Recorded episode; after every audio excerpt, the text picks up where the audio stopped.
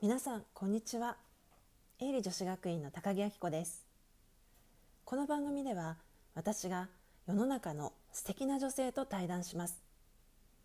現在のお仕事どのようにしてそのキャリアを築いたかそして私たちが彼女から何を学ぶことができるのかをご紹介していきます。